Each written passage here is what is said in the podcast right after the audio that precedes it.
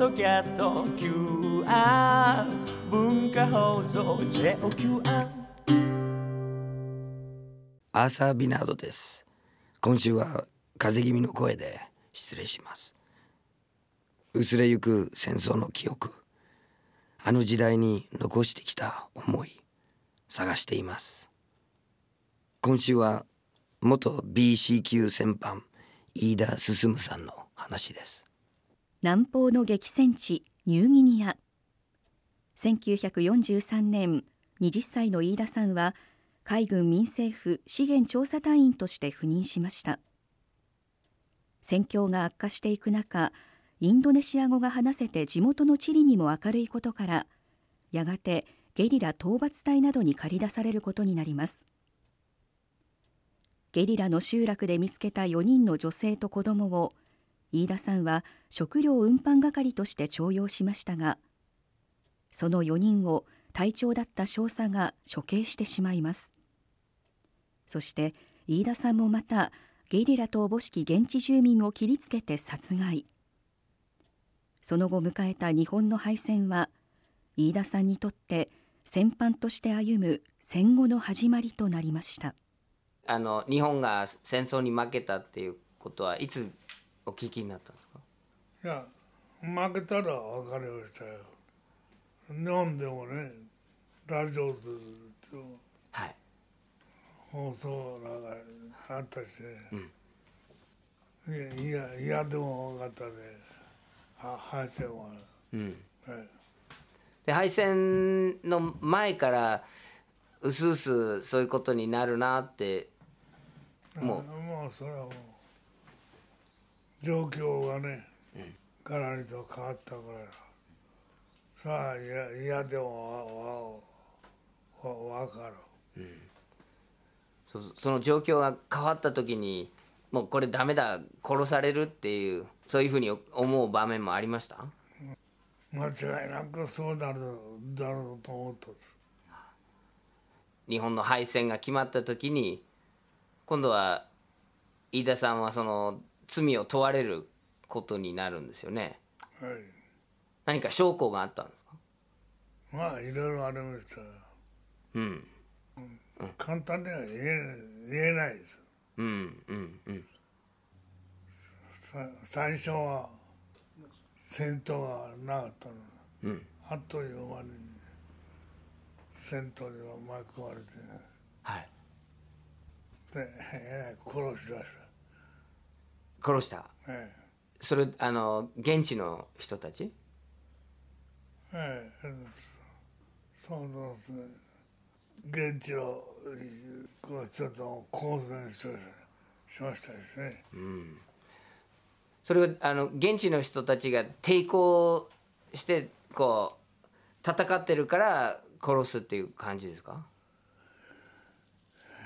いや都合と3年いましたからね、うん。3年間の間間にまあいろいろ状況の変変化はい。があって、一応ではなかったですね。うんうん。その現地の人たちを、えー殺したっていうことでそのどこがこう飯田さんを裁こうとしたんですか？そのオランダです。オランダ軍。そのオランダ一国だけが軍事裁判をやって飯田さんを裁いたんですか？それともその連合国の複数の国の判事ですか？だから形の上ではね連合国ですが、実態はね、オランダ国一国ですよ。でその裁判で自分のその弁護できる機会は与えられました？うんまあまあ負けたんですからね、簡単には静静止は思いのままですよ、仕方がないよ覚悟を決めなきゃななならならない。もう死刑判決が出るだろうっていうふうにご自分では思ってました？そう。間違いなくす、その一歩手手前まで行ったと。オランダ軍の検察が飯田さんに対して求めたのは死刑それに対して裁判で下されたのは重労働20年の禁錮刑でした。1950年までインドネシア・ジャカルタの収容所。その後東京の巣鴨プリズンに収監されて1956年に釈放されたんですね。拘束されていたのは合わせて11年。ただ戦後70年今でも戦犯として複雑な思いを抱えています。なぜ戦犯でなぜ無事でおられたのか。誰でもそうですそうですかね、うんうん。自分に不利なことは喋らん。それは殺された連中の遺書を読んでもね必ずしも事実を語ってない。と言って事実を語れるの。それがどれほどの事実にも基づいておるのか。だから難しい、水水からをねまな板の上に乗っけて木さばいていく。それだけの勇気とね信念があるのかどうどうなるかそれに尽きるの。だから事実が闇闇の中に消えてなくなっていくわけだ、うん、何もかも日本が悪かった。いうのは変わったんだそれは事実を語っておらん、えー、大雑把に言えばね日本は悪いことをねだいぶ背負ってきてる。それは間違いない。それは私の、ね、時代はね。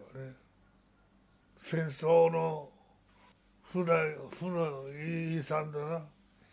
それを半分する半分はそうでないものを背負って生きてきた、だから自己肯定に傾くなんない。のはねいとも大切ことだ、俺ねそのね方向でさ懺悔しようといくらでもできる、非常に大切ことだ。実際に戦争中ジャングルの中でね俺ほど勇気があって勇ましい人間はね身近にいなかった。どっかでそれは間違っておった。しかしそれはね名は優しいことではない。私の目を見ろ。半分は見えない。全く。半分は全く聞こえないです。俳句を咲くような思いでね私は喋ったそれは日本に対する愛情ですよね。飯田さんが話すのは。半分以上はそれある、うん、自分一人のことよりも日本のことを大事だと愛してるところありますよねあるよ。惨めだね。いえいえ幼少期を含めて中君が愛国の情熱に燃えておったね、うん、幼少期の思いを含めて。なんというね惨めな惨憺たる思いをして過ごしてきたのがでもどんなにそういうふうに惨めになったとしてもその日本に対する愛情を捨てるわけにはいいかないですよね。そうだ。それを捨てたらもう日本人じゃないし自分じゃなくなるんですよね。全くそれは捨てるわけにはいかないですよね。その狭間の中で生きてきたんだよ本当です。狭間という日本語知ってるか？はい。本当にそうですよね。国が言ってたこととやってたことは違うし自分が国を愛してやったことが犯罪っていうふうに裁かれるってとんでもない話ですよね。とんでもない矛盾。でもそれを飯田さんが一人の人間としてずっと背負ってきた国家の問題なのに飯田さんが一人で背負ってるっていうことですよね。で国家はそれを背負わない。そうだな。そうだな。誰も責任取らない中で飯田さんが責任を取って生きてきた。でもそれは愛国ですよね。本当の愛国ですよね。夢は国籍はどう？アメリカえ？アメリカ合衆国。君は外国人だから。日本人よりははるかから俺の言うことを分かってよ。そうじゃないのか。俺は直感的に言葉少ない会話の中でそれが分かる雑誌のね人間の外国人の首の方がね多分間違いなくね日本人の俺の下がってることは一一番理解してるんじゃないかと思うよ。君はな本日ただいま思ってね俺の友人だ。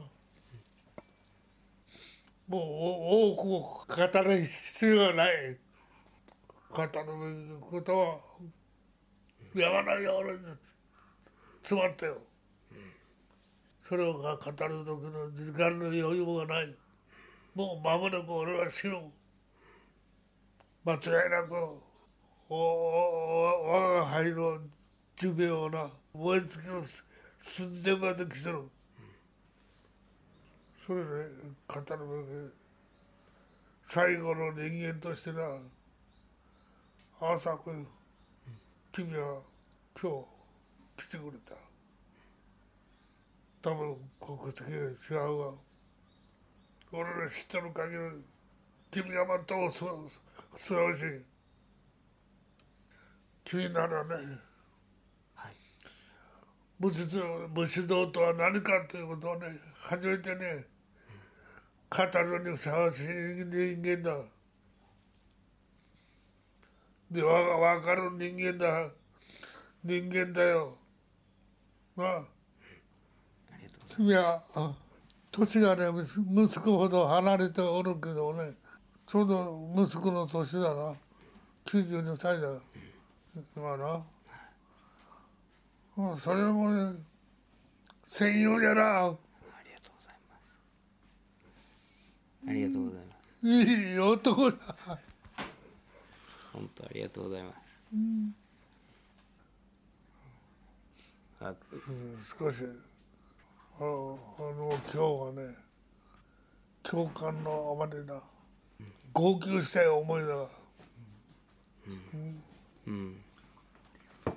本当飯田さんは事実を語ることがいかに大変かということを僕に伝えてくれました。で誰でも自分に不利なことを喋らん。ですからこう戦犯として裁かれてそれで殺された人たちもその残した遺書が必ずしも事実を語っていない事実は闇の中へ消えていくそれに気づいた飯田さんは事実をどうやって語るか。事実を語るためには自分に不利なこと自分の伝えたくないことも伝えなきゃいけない。でもそれをずっと苦しみながら偉大なその大変な仕事に挑んできた。それが飯田さんのこの70年だったと思うんですね。で僕はその話を聞きながら小戦国とされるアメリカ側僕の母国のアメリカ合衆国にもあるいはその連合軍の中枢にもそういう人物飯田さんのようなその戦いをする人物がいたらもしかしたら歴史の定説はもうちょっと事実に近いものになったかもしれないですね。アメリカが戦争に勝った戦争を早く終わらせるために原爆を作ったその東京大空襲は必要だったっていう僕らがこう定説として浴びせられるその歪曲された歴史はみんなその自分に不利なことをしゃべらん自分に有利なからくりを作ろうっていう人たちが作った定説。